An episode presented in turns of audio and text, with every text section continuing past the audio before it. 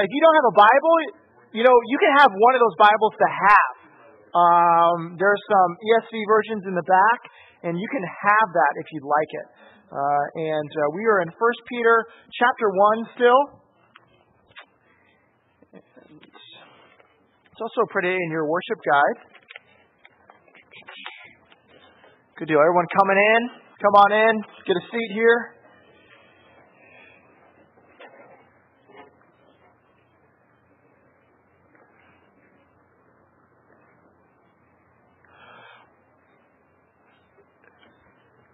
Dr. Dorian Paskowitz was, for all uh, intents and purposes, he was doing well in his life. Um, in uh, the 40s, he was uh, a physician in Hawaii. He was the head of the American Medical Association's um, chapter in Hawaii. Uh, he was a Stanford uh, grad, um, Stanford Medical School, and uh, he was married, had two kids.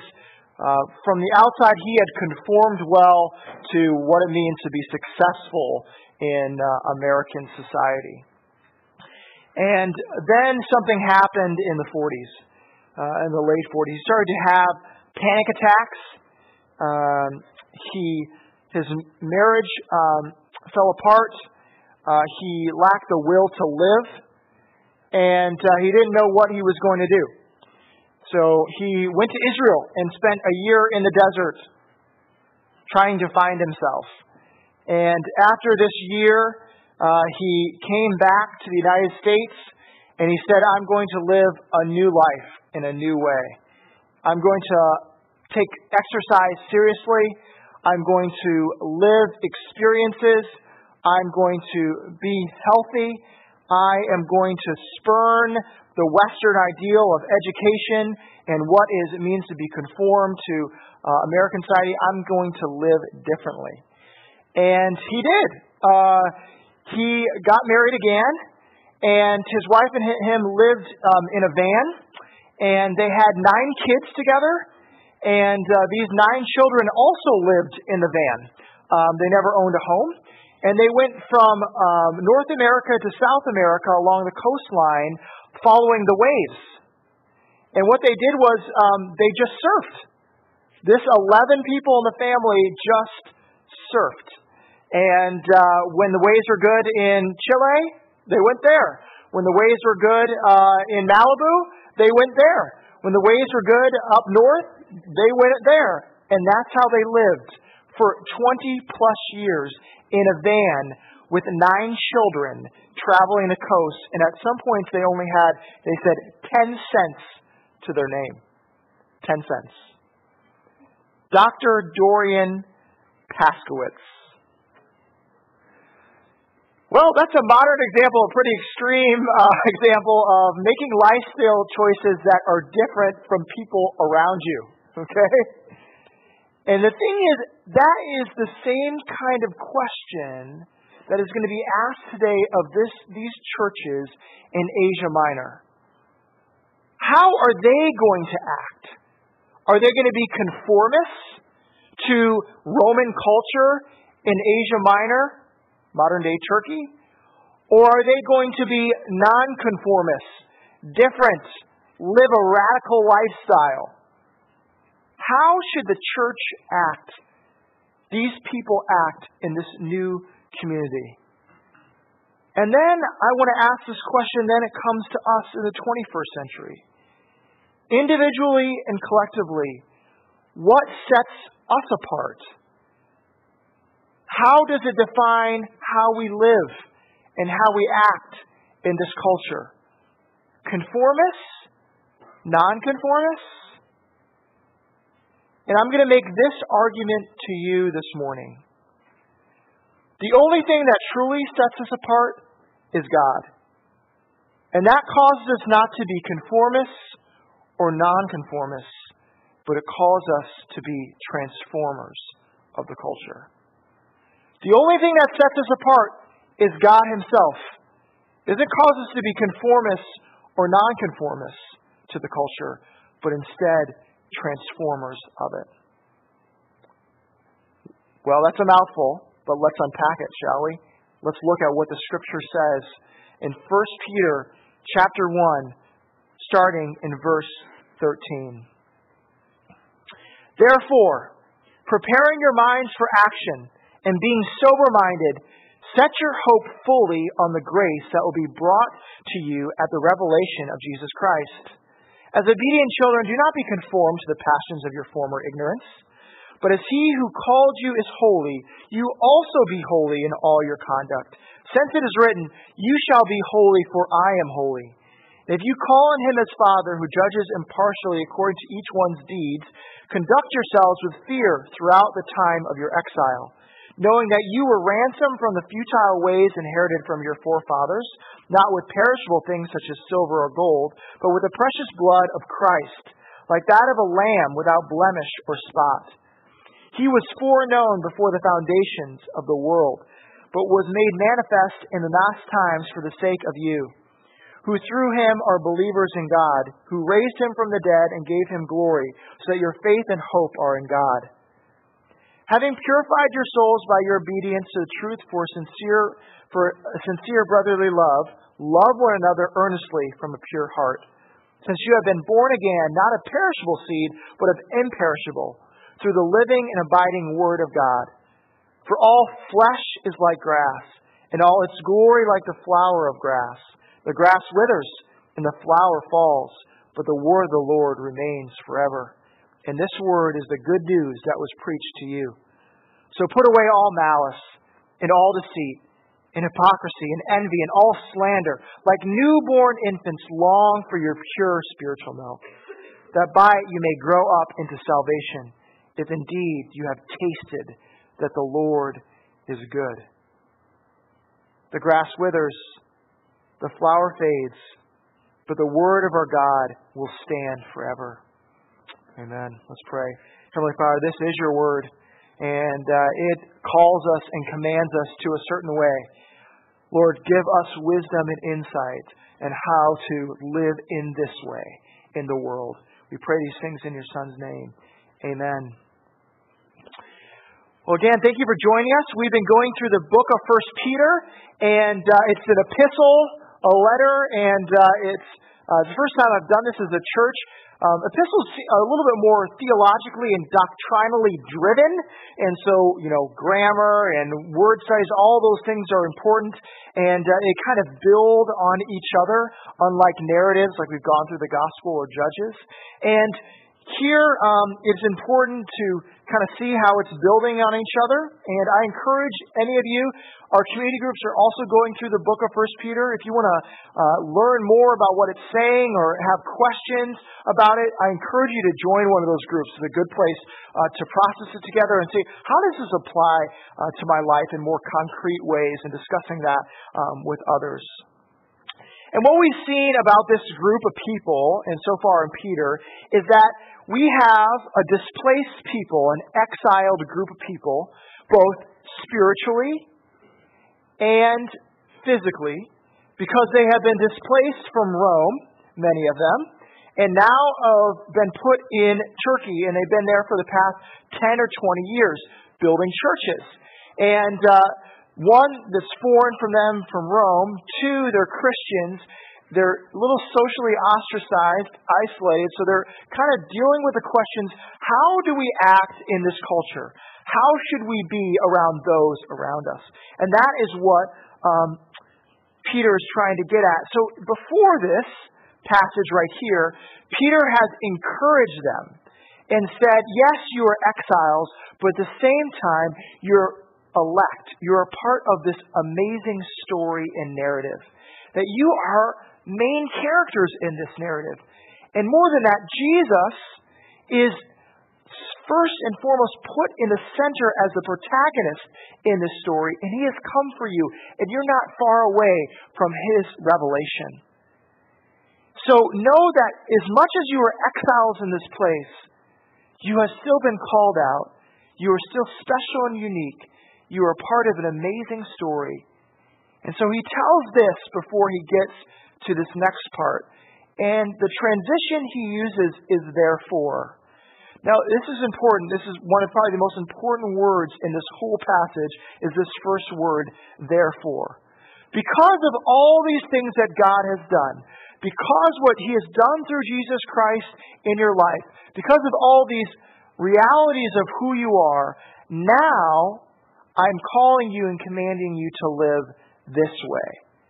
Moving from indicatives to imperatives commands. Okay? Indicatives, this is who you are. To imperatives, this is what you should do. And he starts with a great little word, preparing your minds.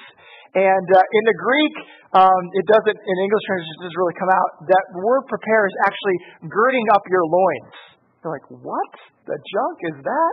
Well, girding up your loins is uh, what you would do is you would, if you had a robe or something like that, you would um, you would pull up your robe and you would tuck it in your belt. That was girding up your loins. And why would you do that?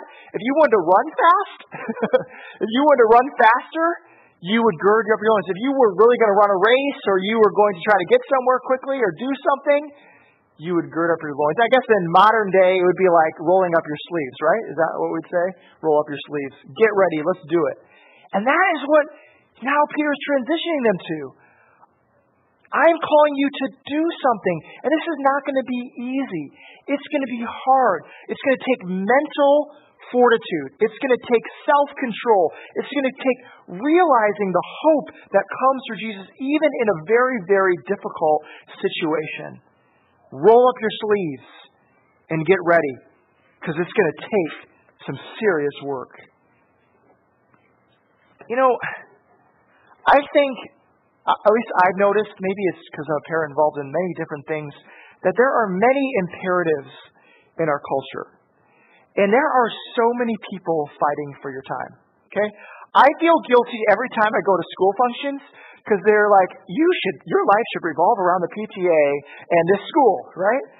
And then I go to, you know, the gym and uh, I see all these advertisements for ways to exercise or do this and my life should revolve around life in the YMCA, you know? Or when I, you know, many of you, when you go to work and you get the reviews or their boss, my life should revolve around my work and doing as much as I can there. This society, wherever it is, through advertising or they want your time, don't they? They want you to say, make this the number one priority. This should be what your life should revolve around. And I'm keenly aware that the church can be the same thing, can't it? Okay, everyone. My command to you is you get involved in every single church function we have. You should be coming to every single thing that we do. That your life should revolve around this church. I'm just as bad as everyone else telling you this is what you should do. And it is easy when we get imperatives in Scripture and as pastors to bring on this layer of guilt that your life should revolve around this. So let me give a word of warning before giving imperatives and commands. If you get done hearing this and say, man, I should be doing more at church, you have not heard the right thing, okay? But if you get away from this and say, oh, that's just another compartment in my life, church and God here, school, work here, you've also not gotten it. Because here, what Peter is trying to say is that your whole life, your whole being, who you are, should be revolving around this narrative of God. And you should be acting upon that. This isn't compartmentalization time. This is your life. And if you want to give any meaning to the other portions of your life, then God has to be first and foremost and centered. Okay? So, what should you not hear? Get involved in more church things, okay? What you should hear is this isn't compartmentalization. This is the center of our lives. Okay? Or should be. I'll make that argument to you, okay? Well, let's move on, shall we? Um, to what He has called us to, to be set apart, to be different, to not just compartmentalize, but instead to be different than everything around you because of who God is. And this is what He then gives the first imperative as. As obedient children, do not be conformed to the passions of your former ignorance, but as He who called you is holy, you also be holy in all your conduct. conduct since it is written, You shall be holy, for I am holy. We talked about holiness a lot this morning already, but what is the first thing that pops in your mind when you hear the word holy? Good. I, I like call out. That's fine. Yeah. Maybe, what did you hear? What did you say? Oh, set apart. Good. Right answer. That's the right answer. Some people, you know, at least when I hear holy, I hear, I hear the idea of being pure, being righteous, being just this ethereal thing that's outside of what I can be. Um, you know, that's kind of what comes to my mind, righteous living. And as was rightly pointed out by Ray, it is the, that is a secondary um, idea, but the primary idea is set apart. That is what holy means, to be set apart. In Hebrew, it literally is the word kadash, meaning to be cut, to be separate. And so when God is calling Israel holy, he's saying you are set apart. You are cut differently, the top cut of something over everyone around you. And then, again, it says the New Testament is not written in Hebrew, it's written in Greek. The Greek word agion would also have an understanding not just for the Jewish readers, for the Gentile and Greek and Roman readers, is because agion had um, was connected to the word Augustus, which was you know the ruler of Rome, and the idea that there would that would pop in their minds was agion would be yes the ruler, the head of Rome, Augustus, is set apart and He is different. He is other than us. So, again, the idea of holiness is to be set apart, to be different. In America, the idea of being holy and set apart, we love, we like that idea. The idea of being a nonconformist, to not abiding by what everyone else does, to be our individualistic selves and who we are, whatever it might be, that is that's an American ideal, is it not? I'm not one of those people that goes to Starbucks, right? I'm one of those people that goes to the, you know, the real local coffee shops, right? I'm not the kind of person that eats preservatives. I only eat natural things. My moving to Wisconsin, being around my brother has been hard, and it's hard because um, I'm the yuppie of the family, right? I don't know how you can be an urban professional in Appleton, but just go with it, I guess. My brother says, but um, he lives in Amherst, and he, you know, builds his own home, log cabin, wood burning, and you know, he's living off the land. And then there's me that lives in the city, you know. So he's like, man, I live for my own. You know, you're the yuppie. I live off the grid. You know, I don't need anything else. You know. So the idea of being a nonconformist is an American ideal. And Doc Paskowitz, Dorian Paskowitz, I talked about later, um, I encourage you a fascinating documentary called Surfwise that follows uh, Paskowitz and his family over those years. It's a really good documentary. You will see that while he is not religious in the sense of the traditional religions, he uses religious language. We are set apart. We are different. We're living a different way than the American ideal, than American education. I'm giving my kids something that is true and right of how we should live. Holiness language. even surf wise, even surfing with his family, he's using that holy language. So is that what Peter's saying? Is that what's happening here? Be a nonconformist? Be different than everyone else around you?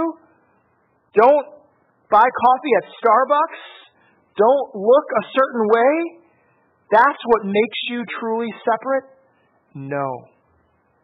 Instead, he says, what makes you separate?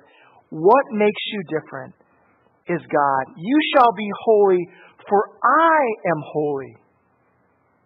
God is what's separate. He is the one you identify with. He is the one that calls you out and makes you different. Identify with Him, and that is what will make you different and separate in the culture. Let me unpack it a little bit more as the scripture goes on. Okay? And if you call, here, verse 17. And if you call on him as Father, so this is a good thing. Okay, you're saying you can call on God and say, My Father, we have a relationship. This is a, a relationship that I can enter into. This is a good thing. Look, I'm identified with him. Okay? So we can quickly identify with God there. But then he goes on and says, Don't think that's going to clear you from everything. No, this Father is one that does what? Read on. Who judges impartially according to each one's deeds judging impartially according to each one's deeds. Conduct yourselves with fear throughout the time of your exile. Well, does that mean this church gets a pass? Does that mean they will not be judged by God? Does that mean He doesn't say they should live by a standard? Absolutely not. He will even judge them impartially, everyone. And you should fear a God that judges in that way. The idea of God is one to be feared is not a very likable idea in our culture. Uh, it may be even likable. I don't find it very likable. But I'm going to make this argument, and I think I've made it before, but I'll do it again. That we all live in fear of something. Whether it's God or something else, we all live in fear in something. Now, see, the Romans and these Gentiles at this time, the one that was set apart was Augustus. So if I live in a way that contradicts the Roman Empire and what Augustus says, this one that's set apart, what's going to happen? one, I, you saw what happened. I got kicked out of Rome. Okay? If I continue in this lifestyle in this Roman Empire, what's going to happen to me there? So who did they fear? They feared the one set apart, Augustus. But now, Peter says, no, you should not fear anything but God Himself. What is set apart for us? What are those individuals and things that are set apart? Maybe your boss? He's transcendent. He's different. If I want to make sure that I keep my job, that I am going to be okay where I work, I better live in fear of Him. Is it other people? You know, I really fear what people think about me. So therefore, I am going to fear them. I have to win their favor. They are set apart. And actually, winning their favor will then give me value. Is it fear of being skinny and uh, the models that we see on TV or in magazines? oh man, they are set apart, aren't they? They are holy. I better look like them if I want to be okay in this culture. What do we set apart? What do we say is different that I have to live by that standard? Those things that we do are things that we fear. And here the scripture says, you should only fear God Himself because this is a right fear. This is someone that actually will do something for you and give you a good return. These other things will not. And let me show you how good of return he will bring. Read with me some more, shall you? Shall we? It says, knowing that you were ransomed from the futile ways inherited from your forefathers, not with perishable things such as silver or gold, but with the precious blood of Christ now, what happened in uh, that age that uh, there was uh, a lot of people that were indentured servants um, that were uh, living kind of in slavery, and a lot of people that were not citizens of Rome. And it was good thing to be a citizen of Rome, for one, another thing good to be free from indentured servitude. And the way that you would be able to be freed from those things or gain citizenship is you would make a payment, a tim. So you made this payment to the temple, to the government, whoever it might be, to be free from your slavery, to be free as a Roman citizen.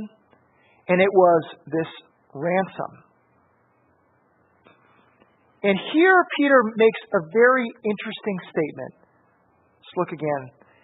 It says um, in verse 18, knowing that you are ransomed from the futile ways. This word ways that is used in the Greek here, in Greek culture, it is never used negatively. Never. The ways were actually meaning being a good citizen, living a life that is good to Rome. To live in those ways was a good thing, but here, what does Peter do? He modifies it. He puts an adjective in front of it futile ways. What? Peter, you are now saying that the ways of Rome of being a good citizen are therefore futile, that we need to be ransomed and saved from the ways of being a good citizen? Yes, Peter says, even these ways are not good. And then he says this, and he uses a word play.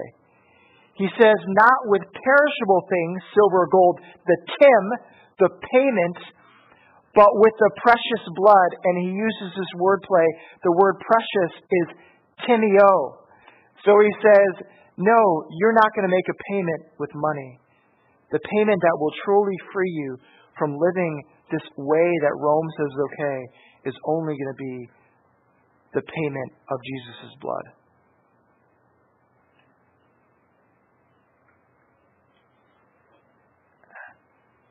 You know, I do think that we all make payments to be free of something. Maybe if I make the payment to the man and work my job long enough, I will finally be free in retirement. Maybe if I make enough payments to my parents or whatever it might be, I will totally finally be free of their rule over me. Maybe if I finally make this payment of school or work or whatever and pay this ransom money, then I will finally be free to my own job. You can add anything you want, but we've all made payments to feel like we are free from this world, that we can finally be set apart, we can be different. But here Scripture says this the only thing that will free you from the futile ways of this world, the treadmill, the rat race, whatever you want to insert the language, is the precious blood of Jesus Christ. Only His payment will free you from the slavery that comes from all these different ways of living.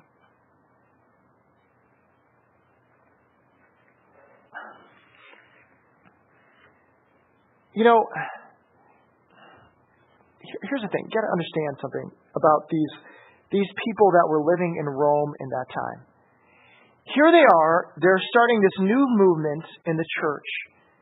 And they are in Turkey, in, in the northern part, and they are saying, okay, how are we going to be a group that is different from all around us?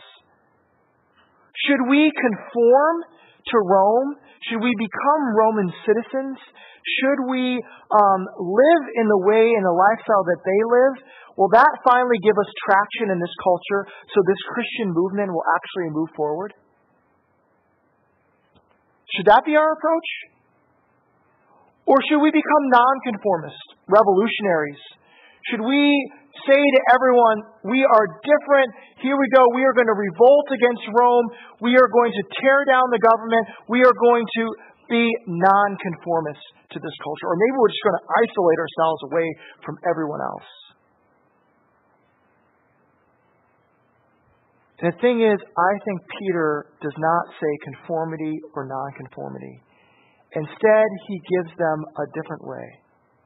And read with me what this different way is. Verse 22. having purified your souls by your obedience to the truth for a sincere brotherly love, love one another earnestly from a pure heart, since you have been born again. And then he goes down, chapter 2, verse 1. So put away all malice and all deceit, and hypocrisy and envy and all slander. Like newborn infants, long for the pure spiritual milk, that by it you may grow up into salvation, if indeed you have tasted that the Lord is good. You know, the church could have put on a show. They could have said, the way that we're going to show people that we're different is we are going to advertise ourselves. We are going to look good to the culture. We're going to put on all these great things, and people will then come to us because we are an amazing show. But Peter doesn't start with what they are going to look like on a show or big programs. Instead, he starts with how are they going to interact with each other. If you want to be a transformational community, if you want to know what it means to live holy, to be set apart, the first command he gives is love one another. And then he clarifies it even more. And he says, if you really want to live set apart and different, Put away malice and deceit and hypocrisy and envy and all slander. If you want to be set apart, the first thing you need to do is show that you can love each other well and you can put away these other ways of living. Let me illustrate. Doc Paskowitz said, My family is going to be the right family because we're going to live healthy, we're going to surf. we are going to um, not do um, American education. We're going to teach them out of the van. We are going to be the perfect family. What do you think happened to that family? Do you think it was a healthy family? No. um, kids don't talk to dad anymore. Um, brothers and sisters don't talk to each other. Um, it is a very dysfunctional and broken family. How did Doc's way of living set apart work? And what did it show to the world? Is everyone surfing out of their van now? You know anyone surfing? I don't know. Maybe you guys know people surfing out of their vans. I don't know. No. So, what Jesus is saying and what Peter is saying, he's saying, if you want to show the world transformation, if you want to show them how you can be different, Show them by how you love one another in your body. And then people will see that something is different among you. You know, I was surprised by working on Capitol Hill, and a staff, uh, Uh, U.S. congressional staff, and then working on a staff at a church. You know what I was surprised about when transitioning from that staff to a church staff? Was it how different it was? No. It was how similar it was. Take out the swearing. We didn't do that at the church staff meetings.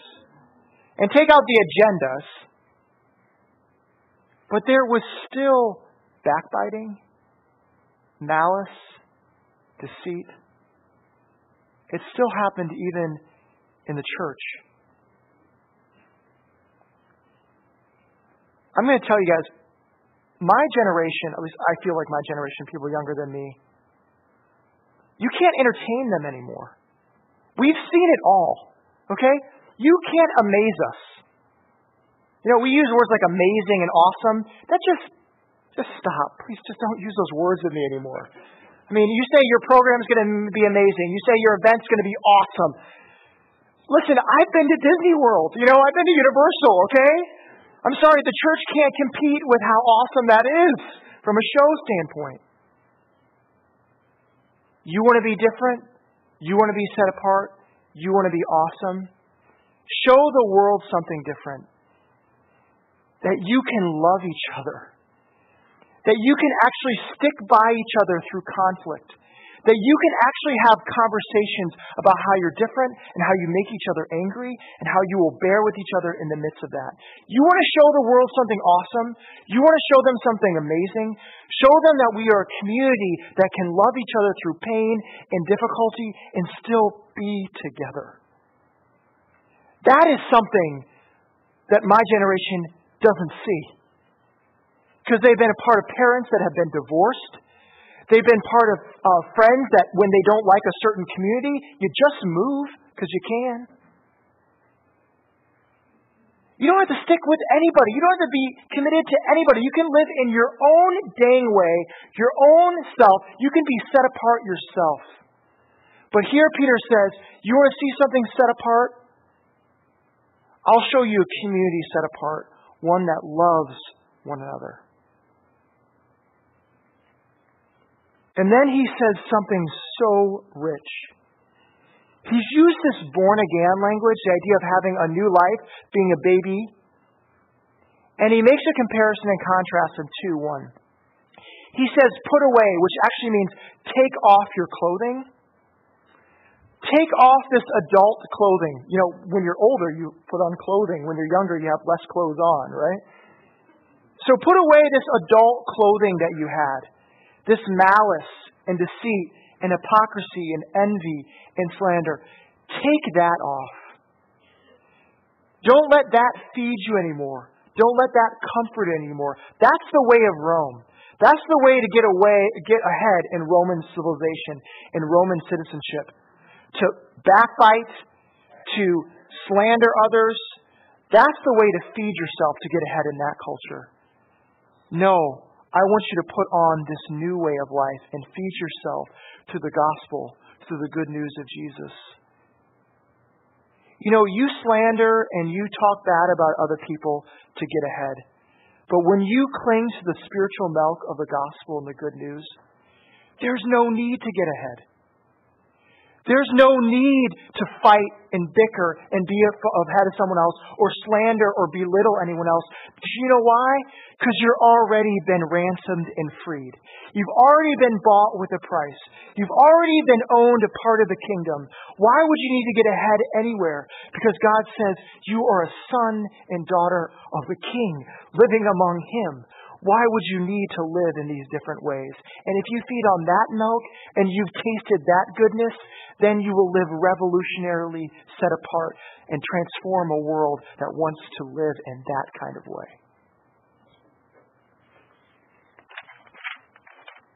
Amen? Sorry, I, I, sorry, I mean, that is good news. That's good news for me. As a church planner, worried about success. God, such good news. Taste of me. Taste of me. I am good.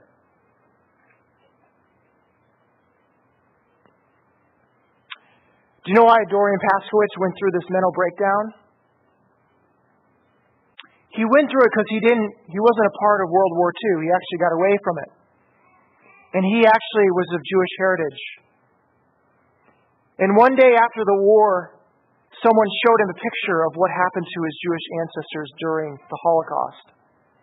And he saw a picture of a Nazi soldier executing a Jewish woman. And it just destroyed him and crushed him. That he was comfortable in Hawaii, living his own way, while his brothers and sisters were dying. And he said, When I saw this picture when I saw this picture, I was at the top of my game and successful at so many things. But not one of those things I did could save that woman. And then I determined that I would live my life different, set apart. I would make up for what I was not able to do.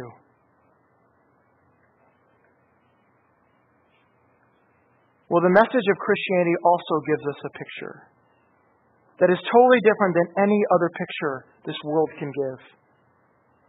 It gives us another radical, sad picture, like the picture of this woman being executed. It gives us a picture of our God hung on a cross, and it says to us, I am God. I am set apart, and I am holy. I did something that you could not do. I died so that I could be a payment for your sins. Two completely different pictures. But one of the pictures is one that will drive us, one that will let us know that even in our sins we are free. There is nothing that we can do but cling to His blood so that we can be called out, we can be set apart, that we can be holy because He first was holy and set apart for us. Let's pray. Heavenly Father, thank you for not uh, giving us words and commands to live and not doing it yourself. You did cut yourself, set yourself apart from this world by being on this earth and living a way that we could not live, so that we can cling to that and then be looked upon you as holy and righteous. We pray these things in your Son's name. Amen.